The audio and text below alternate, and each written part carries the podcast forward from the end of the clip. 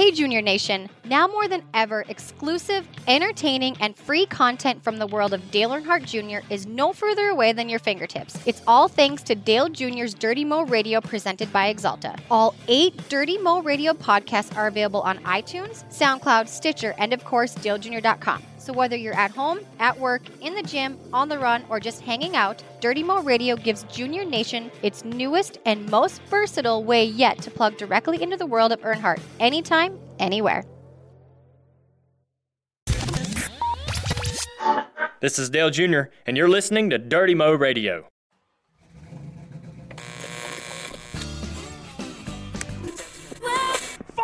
The cannon. Junior goes to the lead at Daytona. Dale Earnhardt Jr. will lay claim to his first NASCAR Winston Cup victory. Dale Earnhardt Jr. has won the Daytona 500.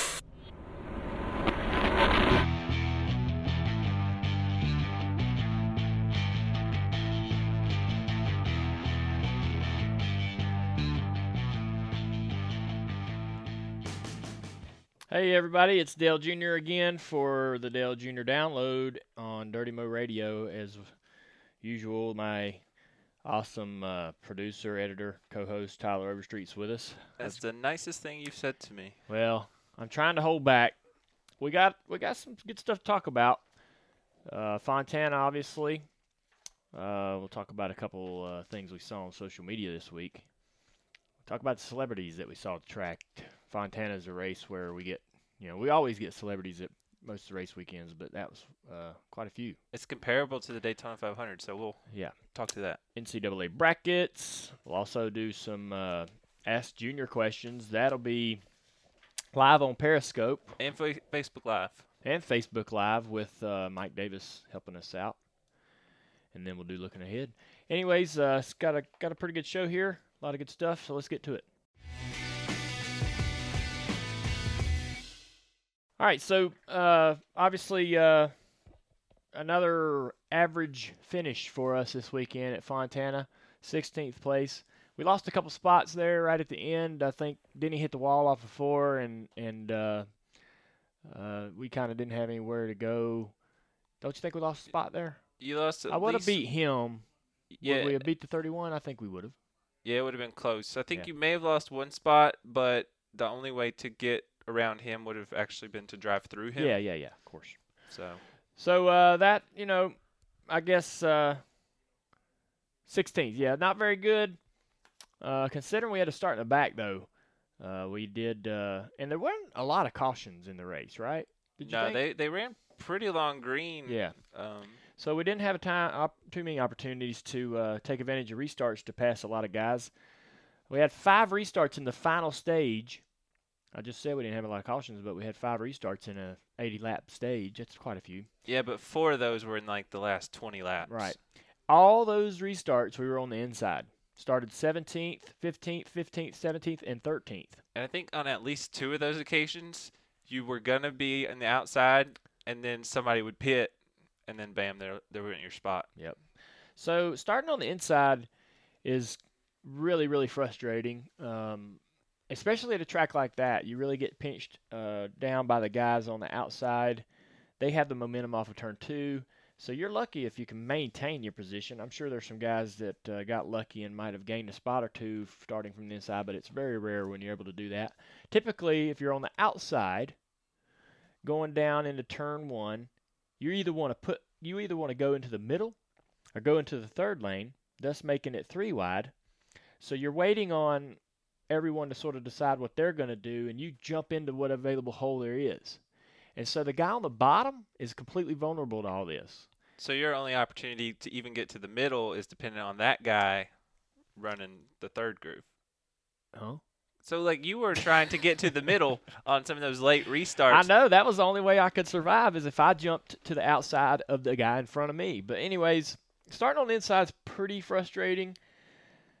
Uh, yeah, that that cost us an opportunity to get a top ten finish that I think we were capable of getting. Um, that made it much more difficult. Uh, we also, anyways, had to start in the back. We mentioned that we had a cut tire on the uh, right front of the car. So that morning when we were uh, getting the car set up, they found that uh, cut in the right front. The rule in NASCAR is that, and it's a new rule implemented. Uh, cars are supposed to qualify uh, and then start the race on those tires that they qualified on. So And is that a cost saving? that is a cost saving rule. A lot of the guys, is from from what I heard uh, and have been told, it was a rule to save every team one set of tires throughout the entire year, which amounts to thousands of dollars. Particularly uh, a good rule for the back half of the field. Some of these guys uh, uh, that are that are tight on the budget. So what it's done though is in situations like this, it is it has made NASCAR have to make a call where all right, I had to cut my tire, and I can only replace one tire.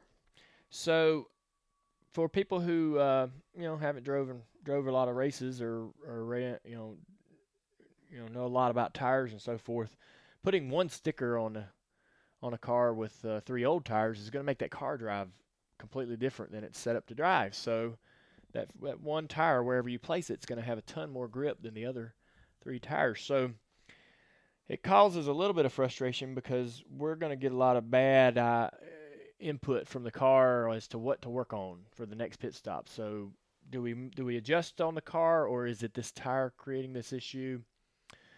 Um, and we have to go to the back. I mean, go, you know, I I can understand going to the back if I have to put a tire on. I'd want anyone, you know, that gets a new tire to have to suffer some kind of penalty.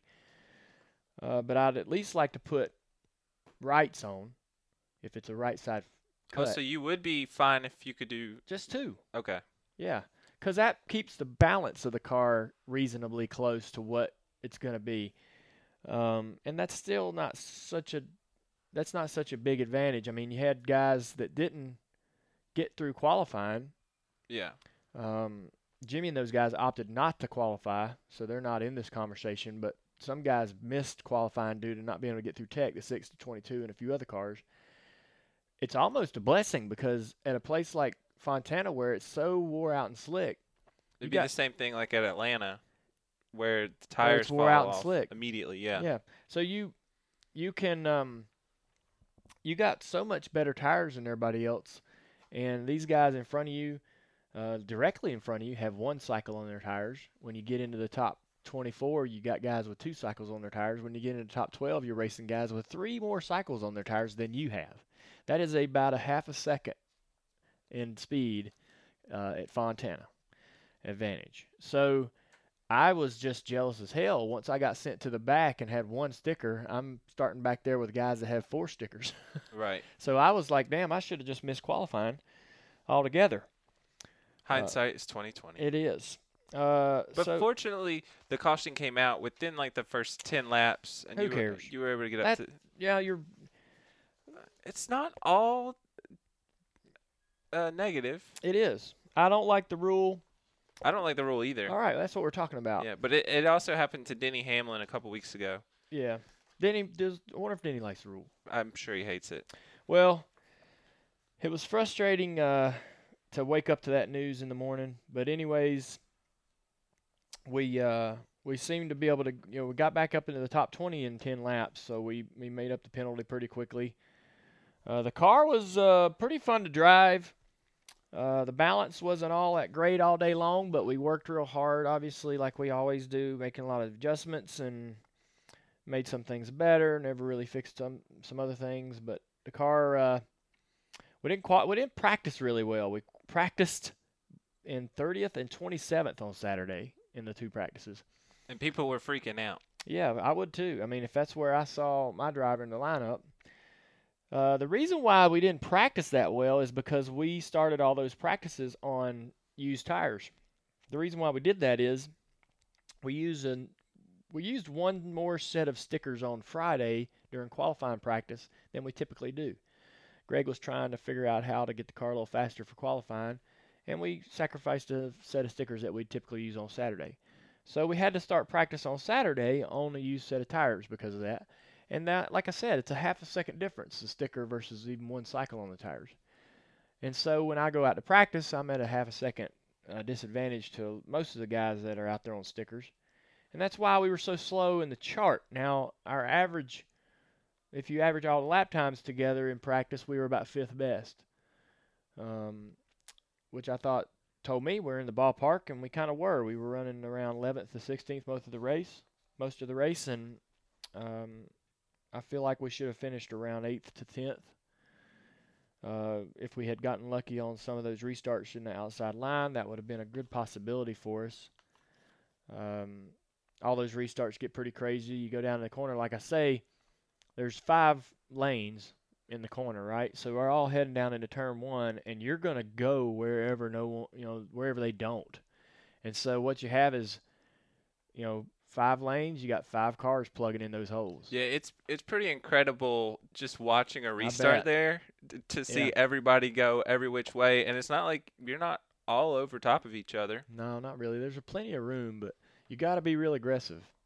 And it's hard to it's it's e- you have that confidence, and it's easier to be aggressive when you're in out, outside line. You got way more way more options, but so that would uh that pretty much sums it up. Um, you know the the we obviously understand because we're living it that our car needs a little more speed. We're working hard trying to dig and and find our uh, weaknesses and find the speed that we need in the car to get the cars to driving better. I want everybody to know that we are working pretty hard. We've worked hard to this point, and it's not good enough, and we know it.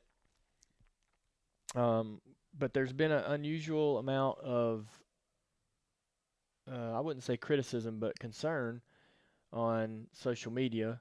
I stay pretty close to what you know what fans are saying what our supporters are saying on social media, and there's been a little bit of an unusual amount, I suppose, of concern considering how we finished in the first several races. But one of the things that really pisses me off, I guess, is when they talk about the pit crew or my crew or my crew chief. Um, you'll see a tweet every once in a while where they're like, "Change this, get somebody to get get a new guy here, get get this, get get rid of this guy, get this." This is my team Right. you know, and that real you're talking about my family. Because So- people just don't understand how much time that people are put that these guys are putting into it. It's Yeah. not that people are slacking off. They these guys are digging in, but so is everybody else in the field. It's a competition. It is. It's not supposed to be easy. I've worked with this pit crew for a couple years now. Um, we've all gotten really close, and I've seen them perform extremely well, and I know they can, and that's why I believe in them. Uh, so, yeah, that's a little frustrating when you see uh, see people so quick to uh, you know to jump to conclusions on what you need to be doing or what changes need to be made. But that you know we're we're all very close and communicate with each other throughout the week, and uh, we're going to work on this together and get it right uh, as a group with who we have. So um, we're 21st in points. It's been a slow climb and claw back into relevancy. Um, obviously, trying to get in that top 16 to get to the chase, and uh, a lot of room for improvement. But we're working hard. Next five races: Martinsville, Texas, Bristol, Richmond, and Talladega. All racetracks that we've won at. Yeah. So And ran very well the last two or three years. yeah, So. really enjoy Martinsville. We're going clock hunting this weekend. Texas is great. Uh, they got uh, a new configuration in turn one and two, all new pavement. That's going to be interesting uh, for everybody to sort of dial in. Bristol, you can't not hate Bristol. I mean, Bristol's just amazing. Yep. I'm hearing at Bristol that they're going to um, to be putting down the tacky on the bottom Yep. uh, to try to help the bottom groove. But anyways, uh, got a lot of good tracks coming up for us to see. You know that the thing I like about that list of tracks is that I'm confident we can run well at them, and we'll be able to understand how our progression is is going when we go to these tracks that we're confident in. We'll be able to understand if we're getting better, and uh, start to see some improvement there. So I'm sure we'll, you know, heading into the summer, we need to start getting back into that top 15 in points. If we don't have a win uh, by midsummer, it's going to be uh, it's going to be pretty close. I think getting it, getting getting toward the chase. We're going to be in those. You know, we're going to be fighting some guys for that bubble spot. Right. We're in such a uh, bit of a hole right here, so it'd be awesome just to go ahead and knock a win out and get it locked in. It but- could happen. yeah, absolutely. At any of those tracks. All right, let's move on. Uh, we had a couple of interesting tweets this week. Uh, one of them was the quality passes. Which that is a pass inside the top 15. Right. So Monday, I replied to a stat comparing the quality passes, passes inside the top 15 for the first five races of the past three years. So Daytona, Atlanta, Las Vegas, Phoenix, and Fontana. Uh, they're down significantly. That down significantly at Daytona, Las Vegas, and Fontana, down from 2015, but up from 2016 at Phoenix. No change at Atlanta. Um, so passing is down. How how uh, and really the racing hasn't looked much different to me. Uh, the cars, And the spoiler is about what an inch shorter than it was last year. yeah, the the cars have way less downforce. Uh, it was, I don't know, I, I don't know that it was going to produce more passing. I think that was the that was the wrong message or the wrong impression for people to get. It wasn't going to create more passing. It's just going to make it harder to drive.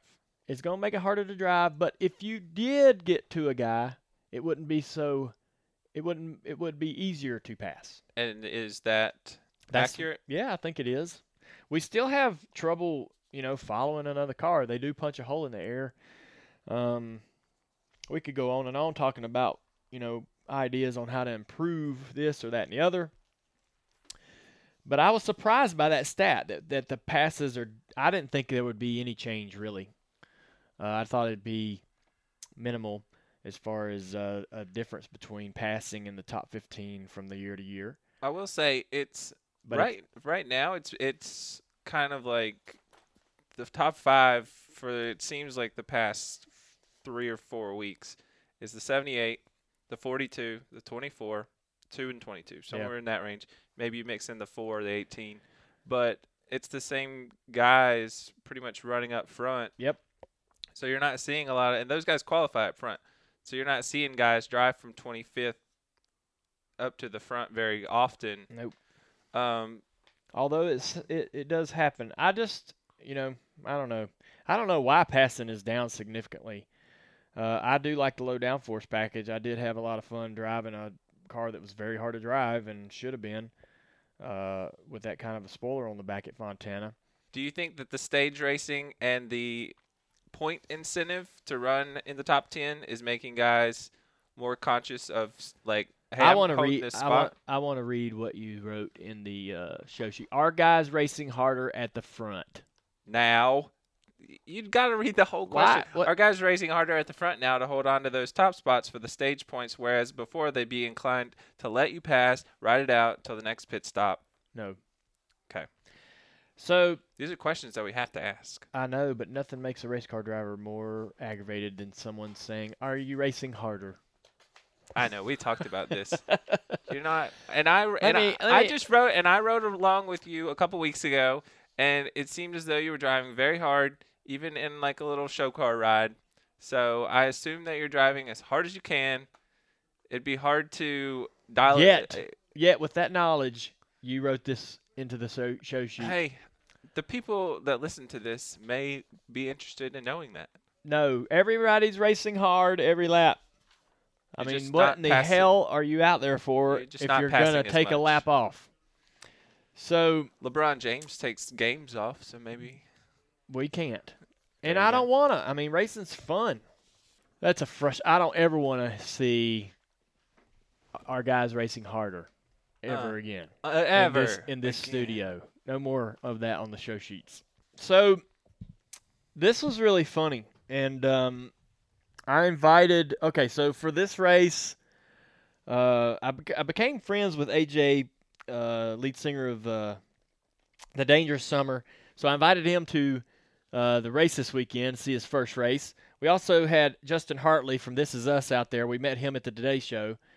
Uh, and he's a huge race fan, so he he came uh, he came out to meet a lot of the drivers and spend an afternoon uh, enjoying the events. But anyways, uh, we saw this long list. We got a long, we got an email or a long list of uh, who's who uh, that was going to be at the racetrack. All these celebrities that were kind of invited to the race by the by the racetrack, I guess, or NASCAR, and there was a long, long, long list, right? So it's uh, and it's ev- it's such a random group of celebrities. I wish we had this list. It was like 35 or so people. I have the list.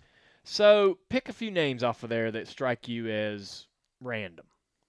Um, Chrissy Metz. Okay. Never heard of her. Well, does it Uh, help? does it- Kaitlin Olson. Yes.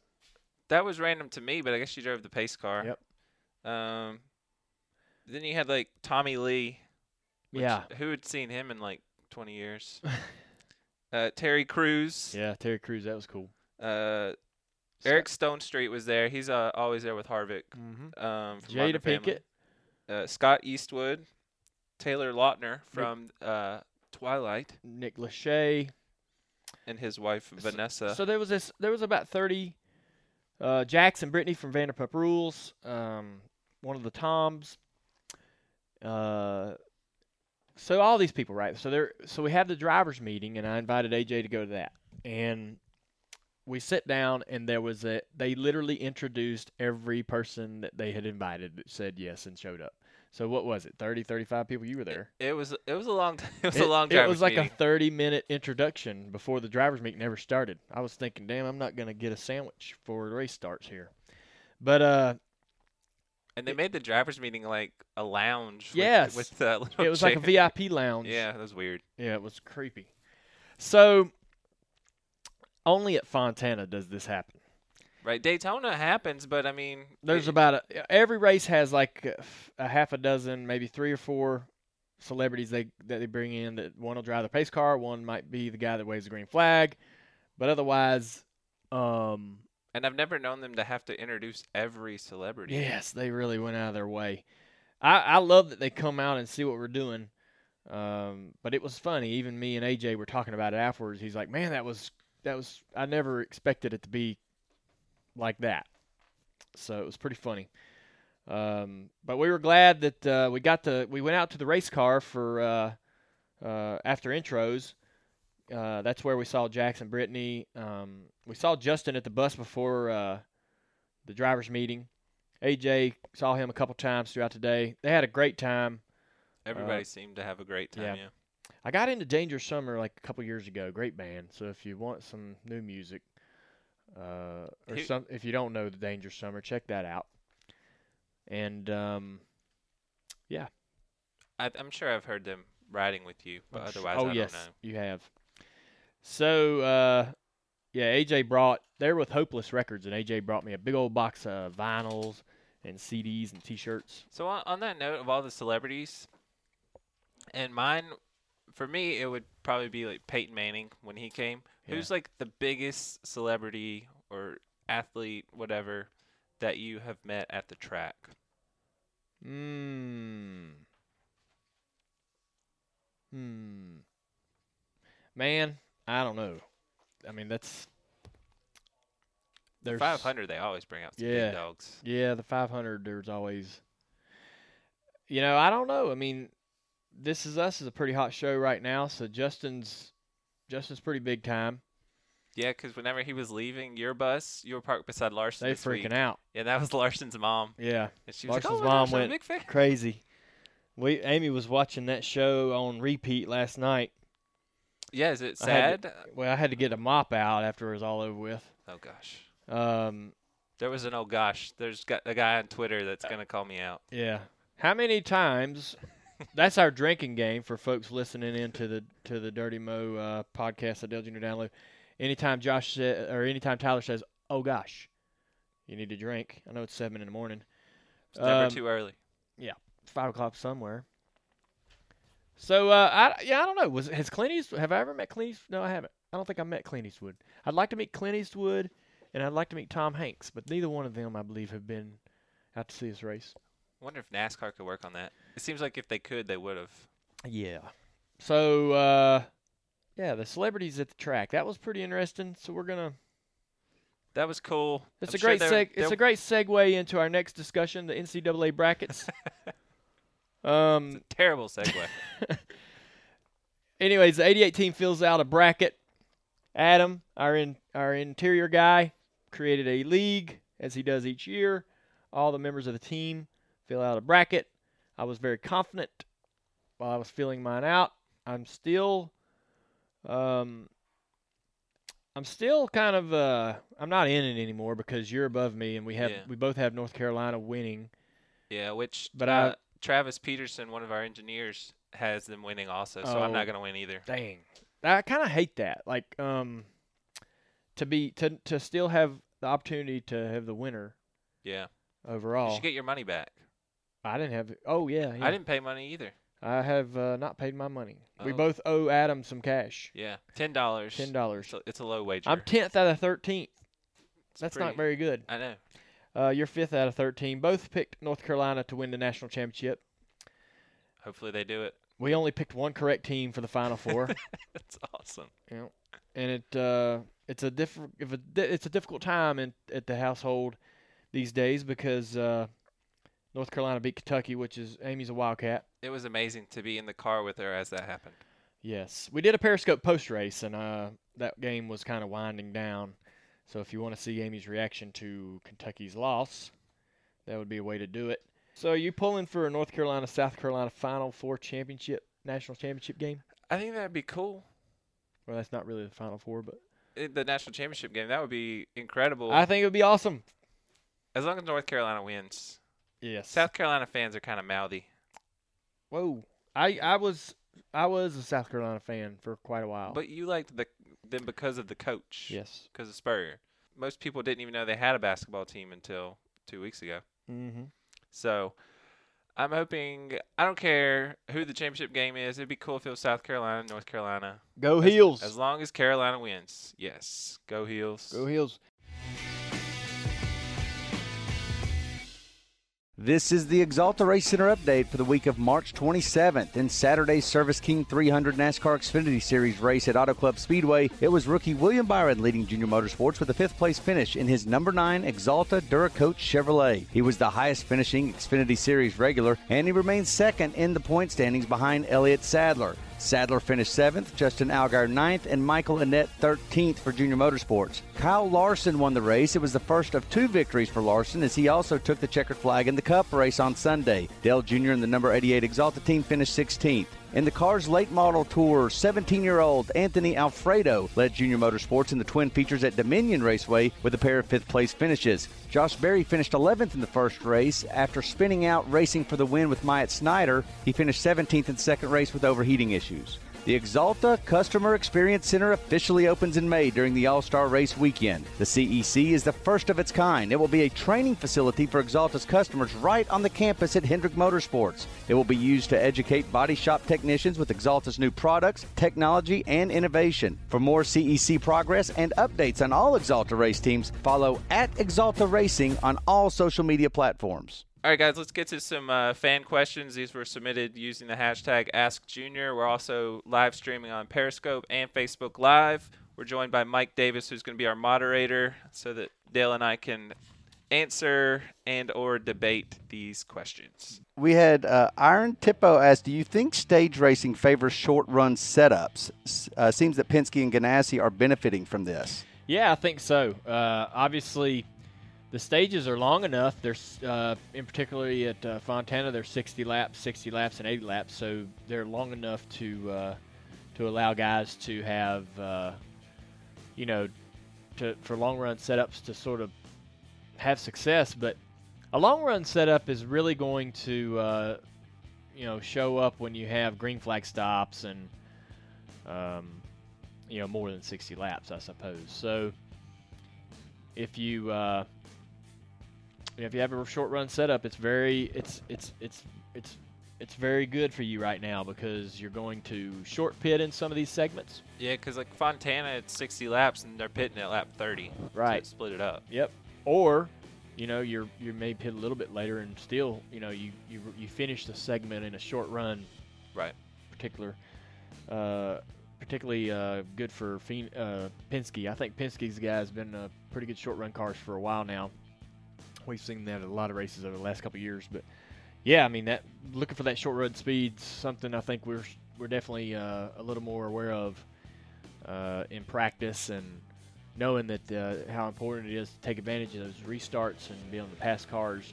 That's the best opportunity to do it. You got to have the car really handling well the first uh, couple laps of the run. So yeah, Is great that- observation. Is that as is. simple as air pressure, or there's other stuff that you guys got to do? It's got to come off the trailer just m- working. You know, it's hard to find once you get to the racetrack. So if you can unload with that, it's great. Here's another good question. Zach Copeland asked, "Do you think that more time in Xfinity or trucks would have benefited some of the drivers who've moved up so quickly?" Uh, Zach cites Austin Dillon spent two years in trucks and two years in Xfinity, won championships in both, but hasn't really done a whole lot in Cup. But Kyle Larson, on the other other hand, spent a handful of races in trucks and one in Xfinity. He has two Cup wins and is doing very well. Both are in their fourth Cup season. I don't think it has much to do with um, experience as it does uh, the situation they're in. The the, uh, the strength of the team as a whole is obviously benefiting Larson as those guys have found a little speed over the last couple years, particularly at the end of last season, and uh, they've they're still kind of steamrolling along with a lot of momentum. He showed up at every racetrack and been really fast. The one car as as well, Jamie McMurray, his teammate, has improved his performance uh, this particular year compared to last year. Wouldn't you say, Tyler? yeah, they're both really fast. So that company has gotten better. That's benefiting Kyle Larson. I think that if Austin, for whatever reason, was in that same situation, he would probably be, you know, providing his team with, op- you know, top five finishes and wins.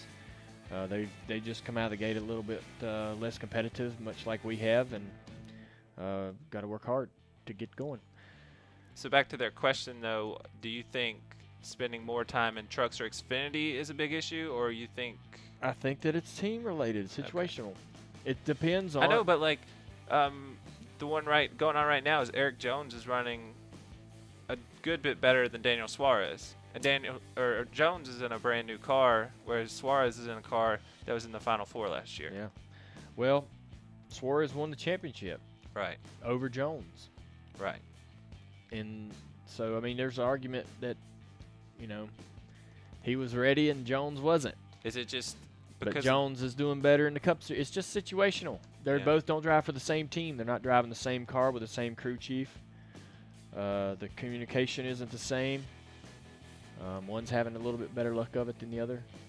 but Suarez has finished in the top ten the last two he weeks? has. so he's been rebound. He's he's definitely starting to you know find his groove. It's very uh, it's very very competitive in the in the Cup Series, and it's gonna it's gonna be difficult for these guys uh, to emulate the same kind of success that they've seen at other levels. I mean, these cars, you know, these cars, these teams are completely different than what they had last year in the Xfinity Series. So I'm a little more surprised, I guess, in the Jones Daniel Suarez comparison because, like you say, Suarez came into a, an established car.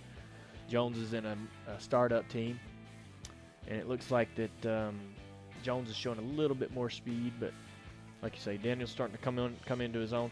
You were, I think that the norm or the general opinion is that two years in Xfinity is a good foundation. Yeah, that's what uh, like Austin Dillon did. That's Mhm. what Chase did. Um, I think Ty did three years maybe. Yeah. So If you're in there longer than three years, it's only because the right opportunity financially uh, hasn't hasn't presented itself on the cup level. So, um, you know, these guys are obviously wanting to move up as fast as they can. Uh, if you're having success in the Xfinity Series but aren't moving up, it's only because the opportunity Cup Series isn't opened up yet, or the sponsor money's not there to, to be able to you know be able to fund a team. Sometimes these guys come out a little quickly after one season, like Daniel, and um, I think that that was because uh, Carl's retirement and Daniel's uh, opportunity with his sponsors. They were ready to go. Sometimes it happens sooner than you'd like, but yeah, I think Daniel would have benefited for, from another season as as uh, as anyone would, but he'll be fine. I don't think it's going to stunt his. Uh, I don't think it's going to stunt his career in the Cup side. He's just learning everything that he should have learned in his second year of Xfinity in the Cup level, and I think he'll be fine. Right. There's a lot of questions right now about TJ uh, over this uh, from this past weekend. Some of the questions have been like, "Why doesn't TJ listen to you?" And then there's other questions that like, you know, what was the deal with uh, getting irritated every time TJ said no pressure? Um, you want to explain any of that? Um, we'll be running along uh, for like you know hand handful of laps, ten laps, and he'll just come out of nowhere. Four no four cars back, no pressure. I'm like, well, all right, what's that? He gets paid by the word, so he must. Um, it's just only time I say this. Only time I sort of get annoyed with him is when he's telling me something I don't. That's not really that important at all. Uh, Fontana. Fontana is a very, very, very uh, technical racetrack. The uh, ev- the low downforce stuff has us really all sliding around, and you gotta have like a hundred percent concentration. So anytime he talks, just imagine it's sort of depleting the concentration tank. Um, we're at 100%. And when he when he opens his mouth, we drop down five percent. And the long if he and for every five seconds that he talks in succession, it drops another five percent. So I just rather him not say anything if there's nothing really important to say. Uh, but you know, he's just trying to. I think he's trying to calm me down and say, "Hey, uh, nothing to worry about here." Yeah. I take silence as nothing to worry about. You know. Uh, but then sometimes you will you'll like want somebody to be talking to you. yeah, because there's cars around me and he's not talking. But so you but whenever you get mouthy at him, that might be like, well damn, he doesn't want me to say anything. And then he might like shut down emotionally. He'll be fine. Another question that I just saw pop up actually from Billy, who said, you know, with the brake issues that you had had over the past couple of weeks, now we're going to Martinsville where the brakes are a huge deal. Are you a little concerned about that? I'm not because we have a we we don't run the same brake package everywhere. We don't run the same brake package at Phoenix that we run at Martinsville. I've talked to Greg a little bit about this. I think we're seeing that with the small spoiler on the back of the car, there's way less drag. So when we lift off the uh, gas going into the corner, we're having to use more brake to slow the car down because the spoiler's not there to do it. The drag on the car is not there to do it. So we're even seeing some brake fade or uh, the pedal getting longer or softer, uh, even at Fontana. We're using quite a bit of brake getting into the corner. You're going to see that everywhere. And at those hot races, uh, Kentucky and other places where we've had brake issues in the past, you're going to have to have some sort of extra cooling on these to uh, to benefit the car. But you don't want to open up ducts on the front at some of the mile and a half, two mile racetracks and, sa- and sacrifice downforce uh, and hurt the aero of the car. So they'll have to figure out a way to get you know get the temperature out of the brakes one way or another. But again, go back going back to Martinsville, we don't we run a bigger, tougher, stronger package at Martinsville than we do at Phoenix. Um, the argument can be said that we need to move toward that bigger, tougher package for Phoenix. That we, you know, some of the stuff we have at Martinsville, where we take extra care to cool the brakes, we need to bring them Phoenix, New Hampshire, Richmond, all those, you know, three quarter, five eighths, uh, even the mile racetracks. We may want to run even bigger brakes or better cooling uh, at Dover and places like that, because we're going to be on the brake pedal a lot more this year due to the reduced drag in the cars. But I'm pretty confident uh, we run an extreme. We like when you go to Martinsville, you run the biggest rotors, the biggest calipers. The, you, you have the most. You have all the ducking on the car you can possibly fit on there. So if it doesn't work, it's not because you didn't have enough or didn't do enough. It's just because the car's not driving well, uh, or you know the driver's on the brake pedal too long down in the corner, or you're you're running up you know behind somebody for too long a period of time and not getting any air to the brakes, uh, thus cooking the bead and popping the tires. So we've seen tires and, and beads pop there before, and it's just due to the cars being uh, not handling well and having to use too much brake in the corner, and also being in traffic for too long. You can actually you know be mid pack and just really close on these guys for lap after lap after lap using a lot of brake. And if you're running really really tight on somebody's bumper for that longer period of time, it's basically like taping the grill shut taping the duct shut for the brakes so they don't get any cool coolant and they don't uh, the temperature goes up and it heats the heat gets into the wheel, which pops the bead on the tire.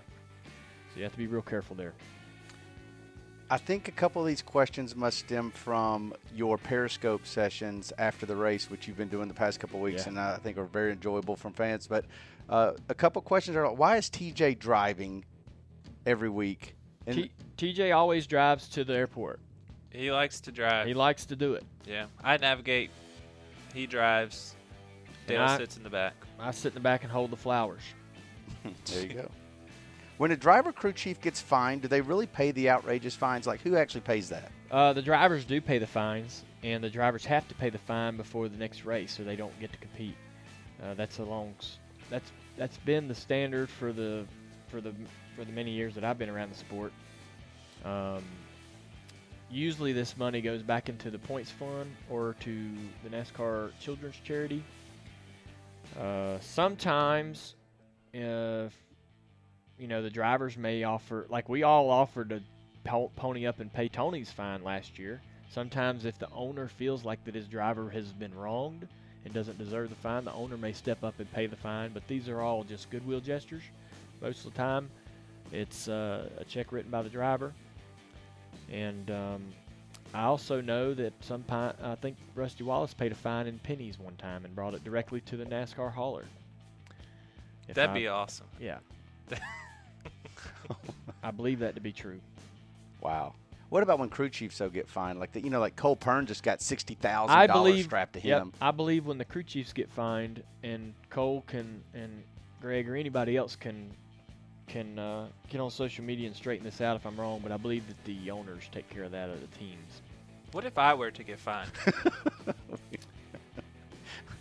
If you got fined, it would probably be because Junior fined you. Yeah. No. What if I did something detrimental to stock car racing, and NASCAR levy to fine? It probably cost you your job. Oh, Yeah. it's a hefty fine. Just call it. That's right. Um, a question right here on Periscope. I didn't see who asked it, so sorry about that. But does Amy get upset when other drivers cuss you out on the Yeah. radio in competition, Oh yeah. or say things in radio in the you know in the heat of competition? Yeah, she was a bit uh, miffed by uh, Blaney the other week, um, but he got her some flowers on her birthday. He didn't know it was her birthday, but he bought her uh, some white roses and some orchids and stuff. He did really, really good. Yeah.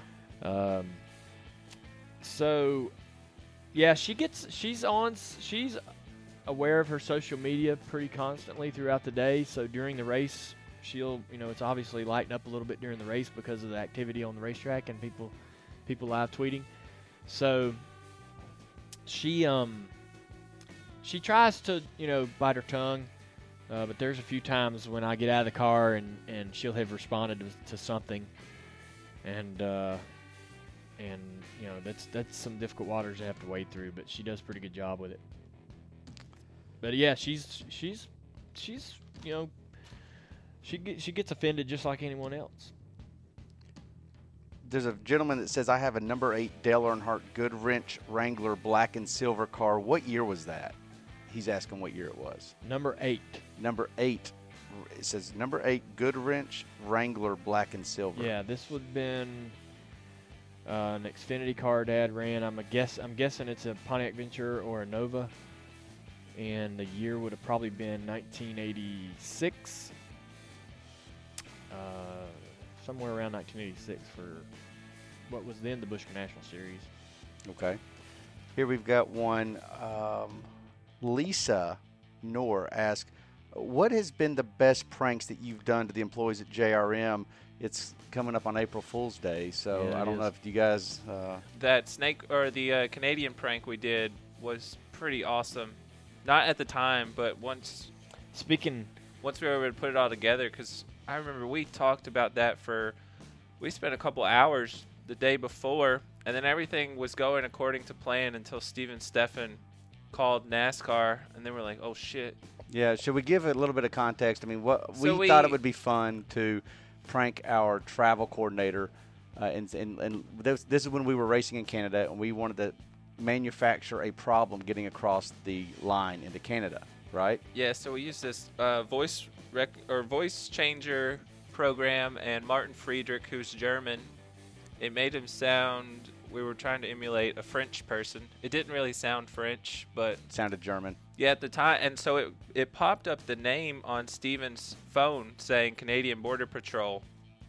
So he thought it was legit, and we made up some form, um, emissions form, and he freaked out, called NASCAR. We basically said that the trucks had been Yeah. confiscated and that he was in trouble because he didn't fill out the paperwork. Yeah, the That's trucks the weren't getting across the border, which, if you've ever crossed the border, it's pretty serious business. So they couldn't get across. The truck driver calls, um, and Steven starts freaking out. He calls NASCAR because there was a lot of back and forth the teams do with NASCAR to get across the border that we didn't know about, or maybe we should have known about and done our due diligence there.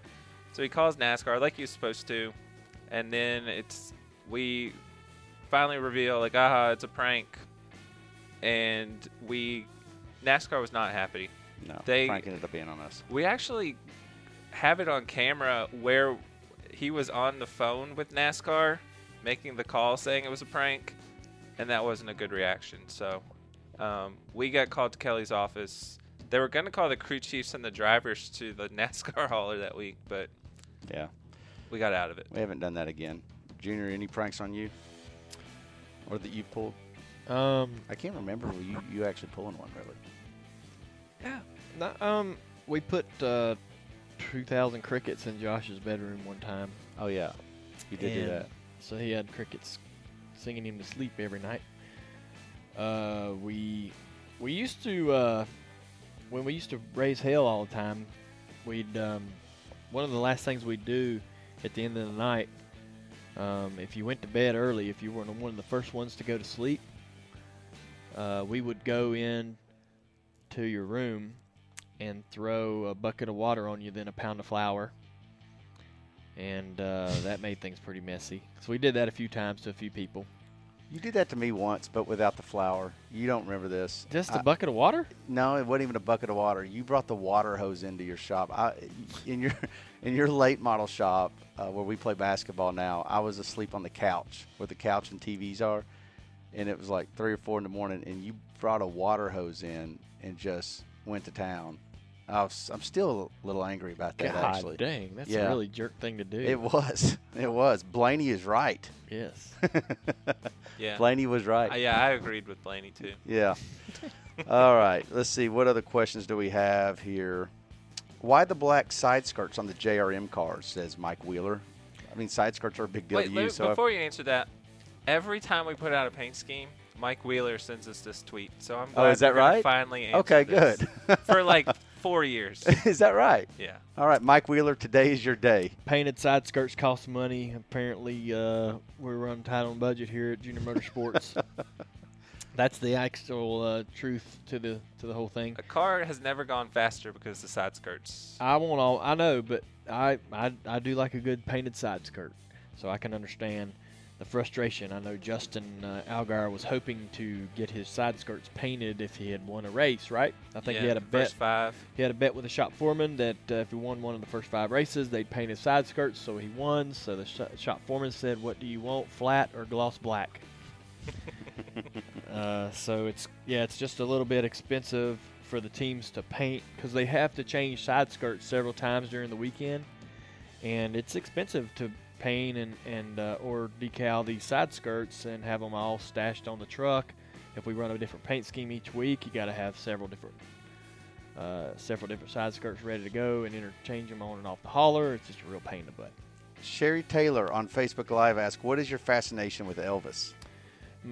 My grandmother was a huge Elvis fan, and when we would stay with her when we were little kids, she had all these little uh, canteens and figurines and all kinds of pictures of Elvis all over her house. It seemed every day there was Elvis playing from the stereo, and if it wasn't Elvis, it was Patsy Cline or something like that. But I, out of curiosity, because of my uh, Martha Earnhardt's uh, being a fan, I, out of curiosity, just wanted to know why she was such a big fan. So I started watching a little bit of, you know, watching movies about Elvis or or documentaries and listened to his music and just became a fan. Any Elvis? I'm not. Yeah. Nothing. Elvis's life story is complete is really intriguing, right? Because he kind of Sure. went through Yeah. these, you know, highs and lows. Yeah. Brent Dudding asked Martinsville hot dog or no? Yes. Um, I love the Martinsville hot dog, and now that I'm doing all this cycling and uh, running and lifting weights and everything else they have us doing, I'm gonna eat some this weekend.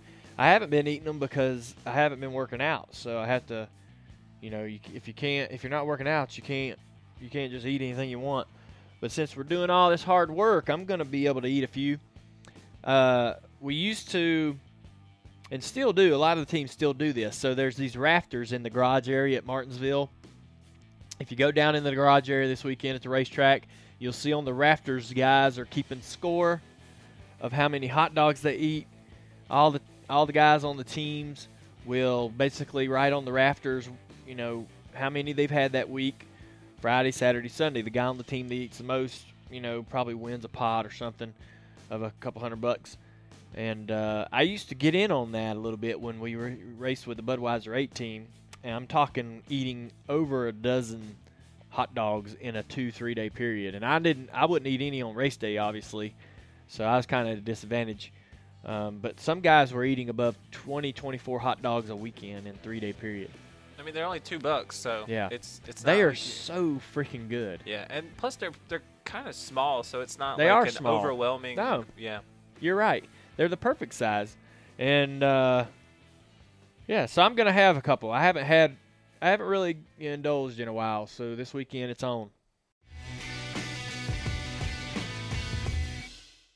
All right, looking ahead, we always uh, do a segment each week where we talk about what we have going on uh, Tuesday. Today we'll be at uh, Charlotte Motor Speedway and uh, Hammerhead Entertainment for a goodies production. We're driving their Xfinity car at the Bristol race in August. Thursday, Texas Winter Circle appearance in Dallas with William Byron and Graham Rahal. So we're there to promote the Texas race, drive a few ticket sales. I'm sure they're selling pretty well considering the new configuration. Friday, we have practice at Martinsville. Qualifying's at 4:35 p.m. Eastern on Fo- on Fox Sports One. There's currently a hundred percent chance of rain though. Oh my! Yeah. Well, I, my plan was to drive, just so you know. Oh, We're gonna take the uh, suburban because I want to. If it's gonna rain, maybe we we're, you we're gonna can drive anyways. yeah we're gonna drive anyways. But I wanted to take the bike up there. Okay. Well, All right.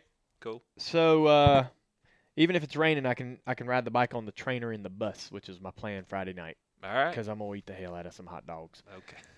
All right. Saturday we got two practices. I'm assuming those are in the morning Yep. as usual. Well, morning and there's an afternoon one. About ends at like two thirty. Okay. And uh, we'll have a little team debrief, and then I think we'll probably helicopter home, right? Yep. A lot of folks always ask, do we stay? Do we back and forth? You Yeah. know. Unless the weather's rough, which it looks like it's If gonna the be fine. if the if it's raining, we probably won't drive home. Right.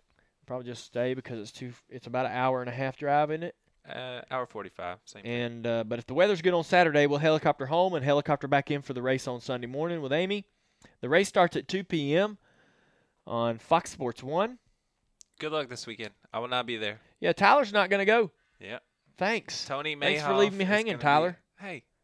I really appreciate that. Sometimes we just need our time apart. So Tony's going this weekend. He's another member of the brand team. You'll get to know Tony a little bit more as uh, the season goes, as uh, he will pick up all of Tyler's slack.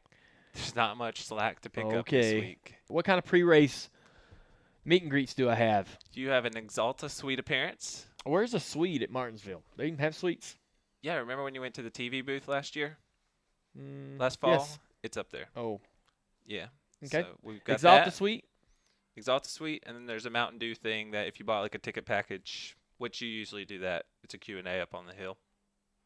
Ah, in the tent. Yep. Oh yeah. Okay. So it's pretty similar to what you normally do. All right, so two meet and greets in the morning of the race. Those are always a good time, especially that one up on the hill. All the fans in there. They're pretty yeah, they're Pretty rowdy, up there. Yeah. Yes, sir. I love Martinsville. I'm really looking forward to that racetrack. Uh, it's good short track racing. And uh, again, yeah, we want to try to get in there and get our first top ten this year. Top five, win. It's traditionally a very very good track for you, Right. so Well, that's the show. I hope y'all enjoyed it. Um, we had a lot to talk about. Obviously, uh, after Martinsville, we have one more show here in the studio Yep. Next week we're in the next studio. week. And the- then I'm taking this show on the road. Me and Amy are going to host it after Texas And she's already talking smack about And- how awesome the show's going to be. and the week of Easter. So it'll be me and Amy uh, out of office, uh, on location. Whether- That's going to be yeah. exciting. The first one's about it's going to involve some racing. The second one won't have any racing to talk about, so Yep. it's going to be interesting. It will be fun. So uh, looking forward to having Amy on the show for a couple weeks. But anyways, you guys, uh, hope everybody enjoyed it. Thank you to our friends at Axalta for making this happen. They they uh, helped us build this awesome studio, and they sponsor the uh, Dirty Mo Radio. Uh, as always, we're broadcasting from Axalta Studios at Junior Motorsports. If you want to come and uh, listen to the show, we record. We're actually going to move up to eight o'clock every week. Where we usually record at nine. We're moving to eight. Also, if you come to the studio on Tuesdays, they give you a 20% Dale Yeah. Jr. download discount. Oh yeah, in the So- gift shop. Yeah, we're selling some merch, watching some podcasting. Yep. So, anyways, be sure to subscribe to the Dale Jr. download through DaleJr.com, iTunes, SoundCloud, and Stitcher. I think Mike went all through those in the uh, Periscope. Good job, Mike. Thank you. Look at that. Thank that man. Celebrate Let us him. know your feedback on Twitter. It's at Dale Jr., at Overstreet Tyler, at Dirty Mo Radio, and also check out Dirty Mo Radio's Facebook page. We'll see y'all next week. Tyler, I'm leaving. I won't be here the rest of the day. Thank you.